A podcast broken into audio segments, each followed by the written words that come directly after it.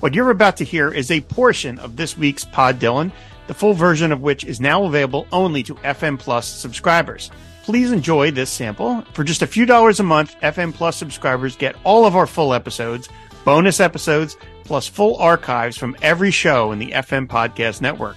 Subscribing makes all of these great shows possible. You can sign up in Apple Podcasts or at fmpods.com. When I was a kid growing up in Jersey, uh, anybody who was a hoot or really funny or something, uh, we'd call him a riot. Ladies and gents, uh, this guy's a riot in more ways than one. Bob Dylan. Well, there was this movie I seen one time about a man riding across the desert and it starred Gregory Peck. He was shot down by a hungry kid trying to make a name for himself. The townspeople wanted to crush that kid down and string him up by the neck. This is Pod Dylan, so that celebrates the work of Bob Dylan one song at a time, part of the FM Podcast Network. I'm your host of Freewheeling, Rob Kelly. And joining us this week to talk about Brownsville Girl from 1986's Knocked Out Loaded is fellow Bobcat and author of the book Together Through Life, My Never Ending Tour with Bob Dylan, Matthew Ingate. Hi, Matthew. Hey, Rob. Thanks for having me. It's, uh, it's really, really uh, exciting to be on here. Thank you. Uh, you know, I, I, will say I'm a little ashamed that you and I have been interacting on Twitter just off and on, you know, on Bob Twitter for so long that I think it was like a couple of months ago. I was like, you know what? I should have Matthew on the show again. And then I wrote you and I'm like, wait, I haven't had Matthew on the show the first time. There's sometimes I've done so many shows and I've talked to so many people and that's a great thing. But when I've, there are some people that I interact with so kind of regularly and casually on Twitter that I just forget that they haven't been on the show before. so I felt really bad that it's taken this long. So again, thank you for, for being here. No, absolutely. Thank you. And, uh, you know, that's nice because, you know, I know that you have, uh, repeat, repeat guests. So of course we can obviously talk about more songs in future. It's nice to, you know, first of many, hopefully. Absolutely. Yeah. Let's get the first one out of the way here. So as I mentioned, we're going to talk about the epic Brownsville Girl, and boy, there is a lot to chew on uh, on that particular song. But before we get to all that, of course, since we just said, Matthew, this is your first time on the show, I have to find out how you became a fan of Bob. And sub question: How does one at the ripe old age of like 28 choose write a book about Bob Dylan? Well, uh, yeah, I mean, it's uh, I'm I'm kind of old now for, from when I first got into Bob. My um, my uncle was the uh, the one that got me into him, and I was trying to work it out earlier on. It would have been 2005, so I must have been 10, I think, at the time. Wow. He got into Bob, and you know there was sort of no looking back from then. So uh, you know it's it's been been quite a long time now. Um, I mean, my uncle was my source of, of new music for forever. He but he used to he'd, he'd play me uh, like a lot of old Muscle Shoals soul stuff um, a lot of Stax or Atlantic Soul. Like we had this great eight disc Atlantic. I think it was all the singles maybe. And then I think one day he must have thought, well, okay, well I've given him all this, you know, beautiful sounding stuff. Now let's give him something to think about. And he, is, uh, you know, this guy, you I'll put this on now. And he said to me, I remember it really clearly. He said, you're going to laugh at this voice. You know, I've, I've, I've introduced you to Aretha Franklin, you know, Roberta Flack, all these beautiful singers.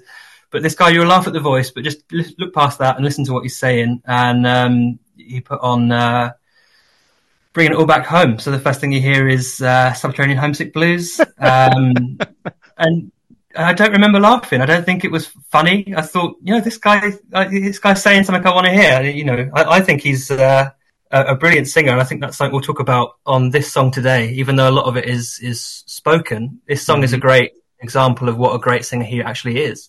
So yeah, that was kind of my first my first exposure to to Bob, and then like everyone else, I did the whole just off the deep end, consume as much as you can. I mean, this was probably before I had access to like YouTube and things to find all these you know live videos or whatever. I remember stumbling across like bootleg DVDs from the from the little secondhand record shop near us, and you know you'd find uh, like the Letterman performance, and you just think, how, how have I not seen this before? Where has this been hiding away? And then you find like the world of John Hammond thing and, and just all these these amazing things that sort of lead you off in new directions. Yeah, so I just did the whole go through the whole catalog kind of uh, bit by bit from there. First of all, uh, we have to compliment your uncle. That he sounds like the coolest cat imaginable. Absolutely, yeah. He he is great. He um you know he, he's he's got the best music taste of anyone I know. you know, at 10 years old, I was still quote to Patton Oswalt. It's like Chewbacca's kind of real, right? He's he's a real guy. Like that's where I was at 10 years old. I can't imagine having enough sort of mental bandwidth to get into Bob Dylan. That said, for him to give you, for him to start you off with Subterranean Homesick Blues is, I mean, you said it's the whole record, but that's the, of course, the first song in the record. That, that is literally like, think I would put on like the top five songs that if someone said to me, what one song might get me into Bob Dylan, that would be on near my top of my list, especially to a 10 year old because it's so catchy. It's funny it's you know like it's it's a, yeah. it's a, great song but it's a song that a 10 year old i think could get his hooks into as opposed to saying oh hey let's play uh, not dark yet here. How do you think of that yeah. well here's desolation row. What do you think of this? Yeah right yeah. Yeah definitely. I think like you say that uh, just how upbeat that song is. Um, even if you don't actually take in what he's saying and it is right. hard to sort of pass even now as, as you say as a 28 year old sometimes you look at those lines and think well you know i'm not still quite sure what you were getting at there but it does feel good when you're saying it. So um, yeah, I think that's a good starting point, isn't it? Yeah, it's great. He that's that's what what's your uncle's name? We should give him a shout out. What's the uncle's name? Well, uh, funny enough, his name is Stephen. Um, but from when I was crawling, I couldn't say his name, uh, and it was I would say Steve Up, and he became Bobby from there. So ah! for my whole life, for my whole family, he is actually Bobby. Uh, Perfect.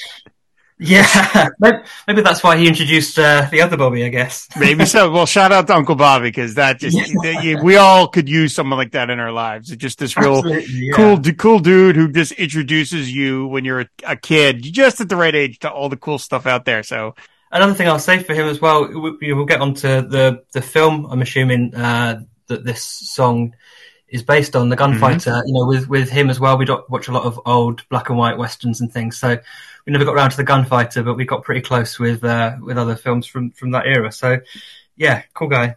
That sounds awesome, man. Cool. Um, okay, so like I said, I have to ask you, like, you know, I I've mentioned on the show before.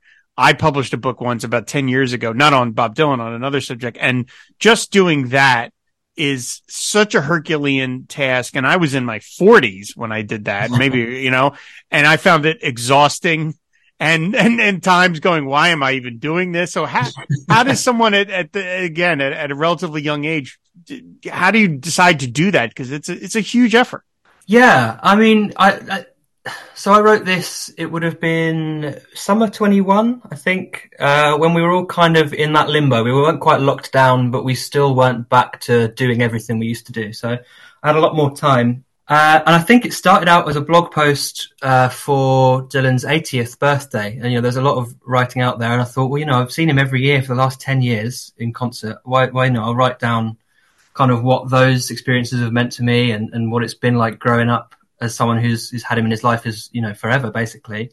And that got a really positive reaction. I posted that blog on, on Twitter and I think, you know, there was, there was maybe a couple hundred likes maybe and some people said, you know, I'd like to read more of this. Um, so from there, I just expanded it out um, and sort of it became. It's not just. It's not like a straight Bob bio. It's probably more in common with those like Paul Williams ones or One More Night. Andrew Muir, I think it is. Yeah, um, those Paul Williams books are fantastic. yeah, like, the world yeah, needs more books like Paul Paul Williams's books. Absolutely, I, I just wish he was around to see some of these yeah, more recent shows as well. It's um, that is a it's a real shame. Um, so yeah, it's more like those, like the live stuff, and I've tried to talk about you know the venues that he's playing, any history he has with the venues or the cities that he's in. So it's kind of travelogue, live performance, uh, mashup kind of thing, really.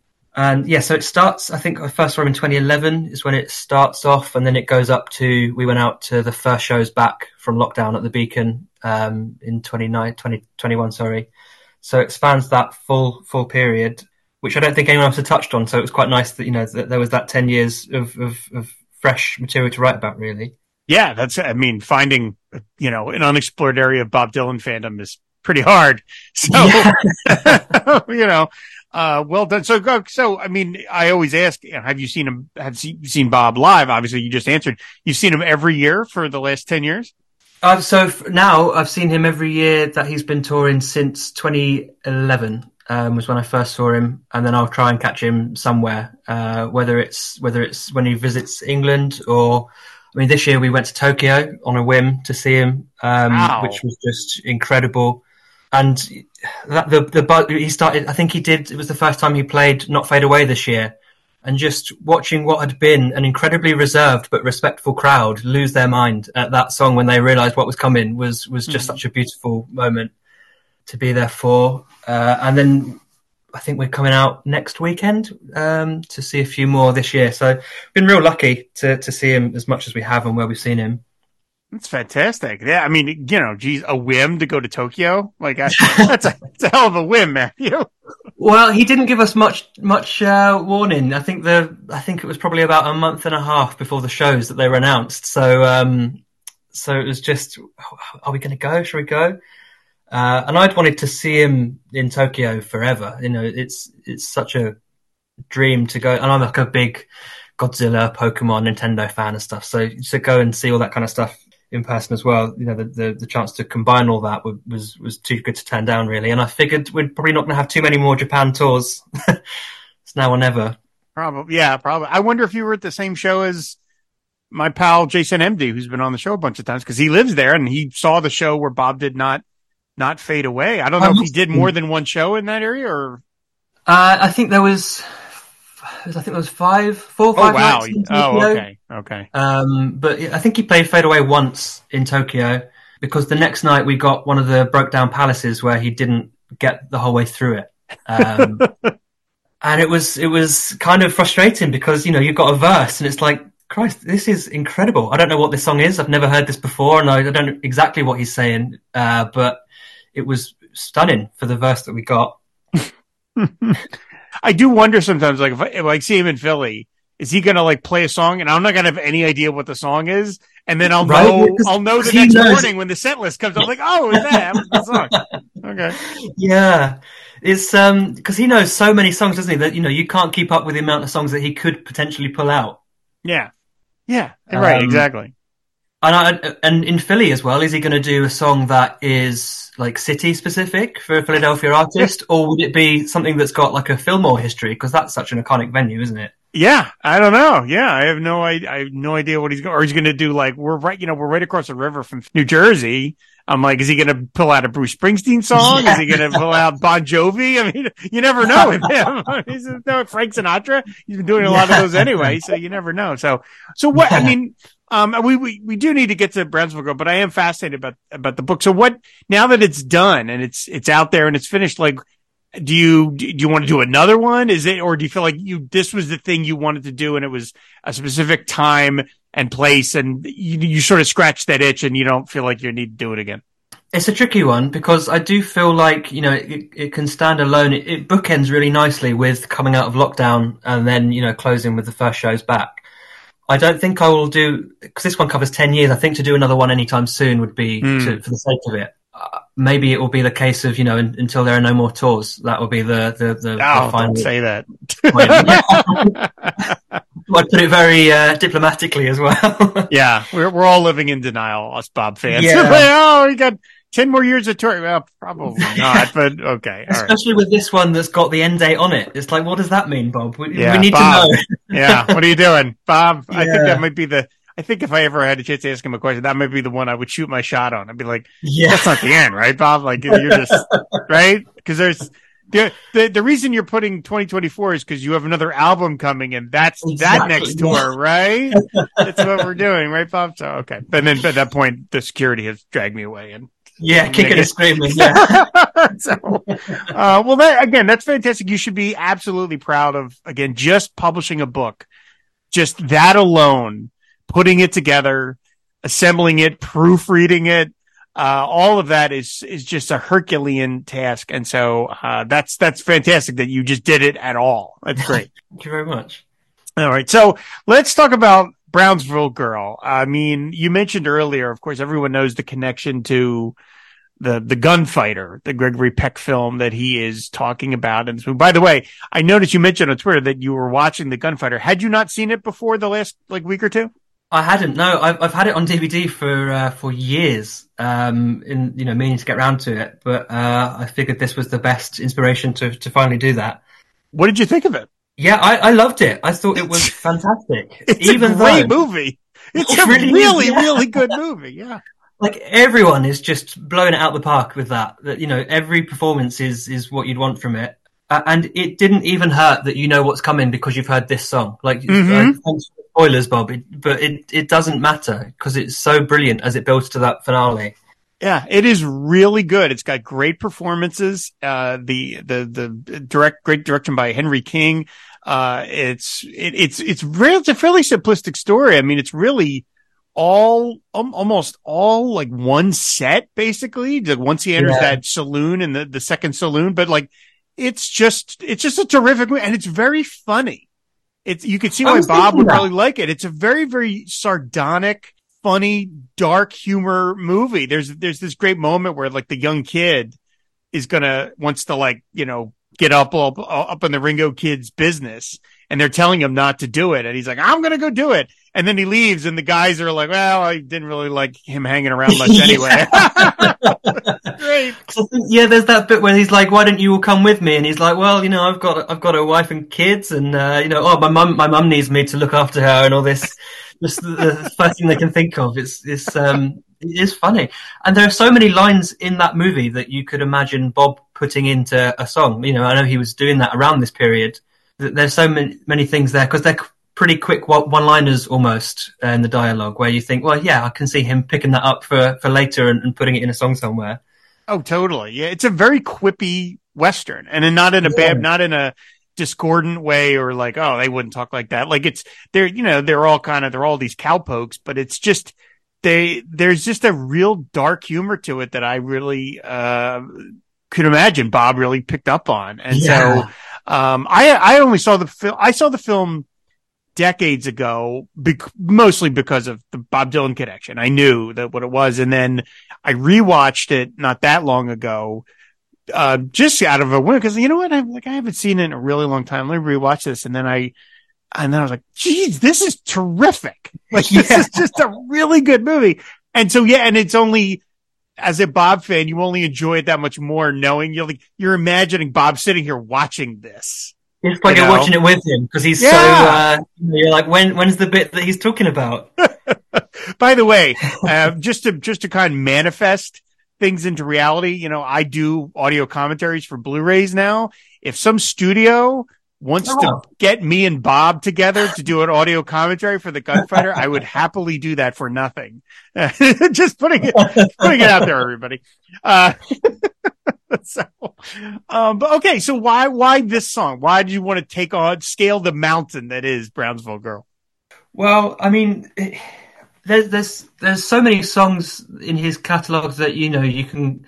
I don't know if, if you're anything like me, but every now and again I'll get a different fixation with like a Bob song, and then that'll be the one that I, you know, sort of revolve around for a while.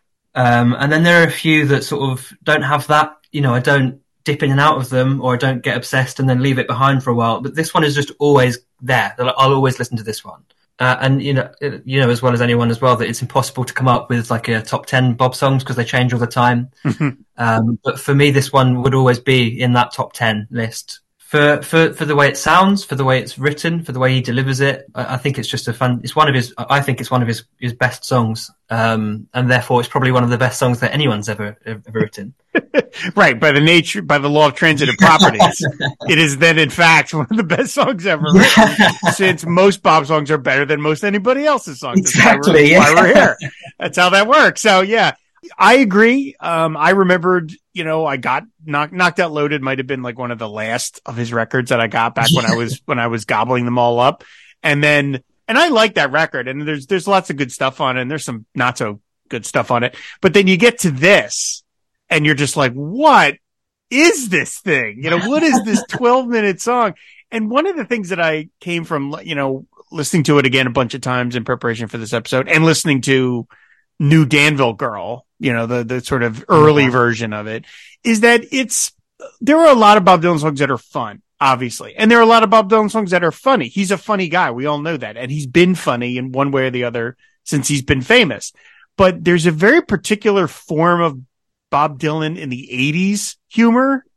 And I can't quite put my finger on how it's different than the humor that he has shown in later songs and earlier songs, but it's very specific. There's something about his 80s humor that to me is just very definable. And this song is just really fun. Like it's just a really fun, raucous song. It's got, you know, all the grit and all the sorrow and all the stuff about broken relationships and, and all this stuff.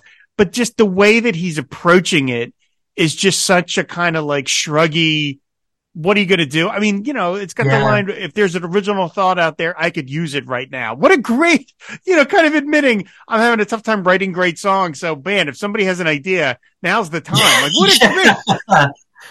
Uh, what is great about that is that it's just so thrown away as well. It's yeah. just right in the middle. You know, it's one of one of you know so many lines in this song that would be almost like a the the the one line you pull out of anyone else's work. Mm-hmm. Um, you know, we're going all the way to the wheels fall off and burn. Like, there's just so many quotable lines in this that um, that like you. I think that shrugging sort of yeah, you know, this is happening, and he makes it seem so easy in this. That that that sort of detachment from it as well, I think, is is a really important point with this song because he's telling all these fantastical things, but you know, it's almost like he doesn't care why he's telling you. He's just telling you to tell you. Yeah, right. Yeah, exactly. I mean, I love that, you know, he's introducing the, the song, you know, the second verse. Well, the marshal, he beat that kid to a bloody pulp as the dire gunfighter lay in the sun and gasped for his last breath. Turn him loose. Let him go. Let him say he outdrew me fair and square. I want him to feel like whatever, I want him to feel like it's hard for me to read, let alone Bob saying. I want him to feel what it's like to every moment face his death.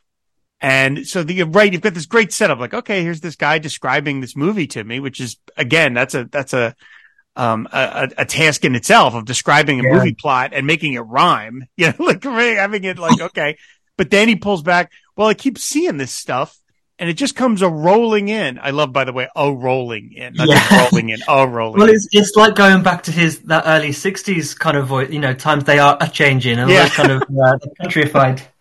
That's great. And you know, it blows right through me like a ball and chain. You know, I can't believe we've lived so long and are still so far apart. The memory of you keeps calling out to me like a rolling train.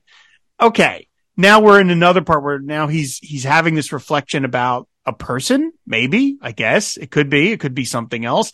But now we've, you know, he's kind of doing that, uh, Black Diamond Bay thing where he's pulling out and we're now, you yeah. know, he's pulling out of the story that he's telling, and now it's a guy, and we've got okay, now we're sort of following him. I can still see the day you came to me on a painted desert, and your buster down Ford and your platform heels. I can never figure out why we chose that particular place to meet. Ah, but you were right; it was perfect as I got in behind the wheel. So, I don't. I've listened to this song for thirty years now. I still don't exactly know what's going on in this song. Well, I think that's a really the, the way you split that up there. It, it, shows that there's almost like two introductions to this song, isn't there? Mm-hmm. Um, even just from the the second the, the the snare hits with the very first shot recalls to, to, you know kind of to some extent like a Rolling Stone was famous with the the snare kick, and you know grabs your attention straight off the bat, and then he gives that really bloody outlay of, of the gunfighter and also, what a rewrite, by the way, for the for the, the words he puts in Gregory Peck's mouth there. Um, mm-hmm, mm-hmm. I want him to know what it's like to every moment face his death. Like that is incredible. And then and then he sets up the the character that's you know not in the movie. So you've got that scene from the film, and then the scene of what you know in the song, real life, running parallel to each other. It's really interesting the way that it, it acts like a double intro there. On the painted desert, like the, the, the imagery in that in your busted down Ford and your platform hills. Like it's not often that he gets so specific with these kind of details that you can really just visualize and see. Uh, it's you know it's almost like stage directions and, and, and mm-hmm. costuming. Like he's talking about this film originally, and he's got all this stuff in this song. I mean, this could be this could be this song. It could be the, the best film he ever made, but it's just a song. It's not a movie. It's it's got all the ingredients for a film here. I think apart from maybe a discernible plot. You said you know, mm-hmm. we're not entirely sure what's happening, but sometimes the, the vibe is more important, I guess you know, there have been there have been many attempts over the years to make or or half-hearted attempts, or or at least you know the the beginnings of t- attempts to make films of his songs. You know, there was a little there was a brief period where they were going to make a movie of Little Lily Rosemary and the Jack of Hearts, and they never really quite go anywhere. And I think part of the reason for that, even though Bob writes so cinematically, and you could imagine, you know, they feel like, boy, these would be ripe for turning yeah. into and turning in movies. That line about in your busted down Ford and your platform heels, right? The reason this you couldn't make a movie out of this, even though it's the most one of the most cinematic songs he's ever written, is every single person imagines a different look to the woman that he's describing. And the minute somebody chooses the woman to play that part, it's not going to work because you're like, well, that's not what I saw in my head. But Yeah, you can't, you know, ninety-nine percent of the people. every everybody, not even men, every person pictures somebody different. And the minute it's not, you're like, oh, why'd the director pick that person? That's not who I saw. You know, so it just doesn't. That's why it works as a song. But like, yeah, I just, it is such a strange thing because we're now off in this, like, okay, this guy's, you know, he's, he's reflecting that he met with this woman and, and there seems to be again some sort of old West. I mean, they talk about a busted down Ford. So we're at least we're in somewhat of the modern age. We're talking about a car, but again, there seems to be this kind of old West Yeah. mentality going on because he says we drove that car all night to San Antonio. We slept near the Alamo. Your skin was so tender and soft. Way down in Mexico, you went to find a doctor and you never came back. I would have gone after you, but I didn't feel like getting my head get blown off. Like, what are we talking about right now? yeah. It, it's like, he- I mean, didn't feel like my head get blown off. It's like he is caught between still believing he's in that movie. Mhm. Uh, and you know, if you leave that saloon, uh, like like uh, Django, uh, Ringo, sorry, uh, Gregory Yeah, Ringo, character. yeah. John Ringo, It's, yeah. it's, yeah, it's like if he thinks he's going to step out of the saloon, the guy across the road is going to blow his head off. But actually, you know, it's, it's in real life, he's got that. He's walking around in the blur between the two. Um, it's just fantastic imagery, isn't it? It's it's so incredible the, the the detail, and like you say, I think it is that probably that detail that helps you conjure up such a clear vision, and everyone will have a different vision. It's because it's so it's got just the right level of detail. You know, it's not describing the, the mundane stuff. It's got that turn of phrase that's that's it excites you to think about what he's talking about here, even if it doesn't particularly, you know, come together as like a coherent through line.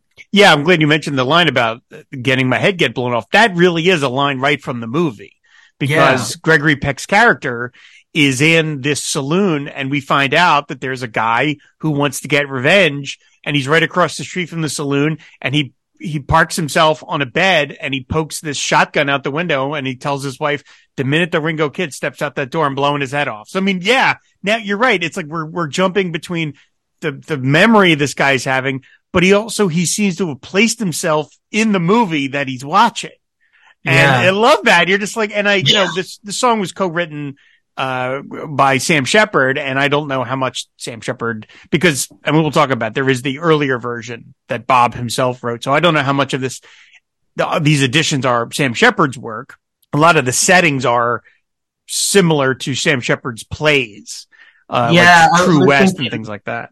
Yeah, and you know, you could probably interchange a lot of these lines with with something like uh, Motel Chronicles that he wrote, uh, Sam Shepard wrote as well, and things like that. It, it, it's a very similar Americana kind of that that other America, isn't it? That that sort of lost in between America, um, between this this old West that he's, he's the the movie's about, and and and I guess the eighties when the song came out. It's that kind of it's sort of like a it feels like a missing place that didn't quite keep up with the times but also got left behind um you know left behind what went before it but didn't quite keep up with with what came so it, it, this song feels like it's in that nether zone of, of, of between americas And I think that's a lot that those are the America, that's the America that I think Bob sees, you know, when he's Yeah. out touring and he's walking around and, you know, he's on his bike or we see him jogging or whatever. Like that's, I think that's the, Bob doesn't live in the, in the world of nice hotels. I mean, I'm sure, I'm sure he stays in nice hotels, but you know what I mean? Like he doesn't just live in that world. I think he's, you see it in his artwork don't you you know the the Mhm. fairgrounds that he paints and the diners and all these kind of places that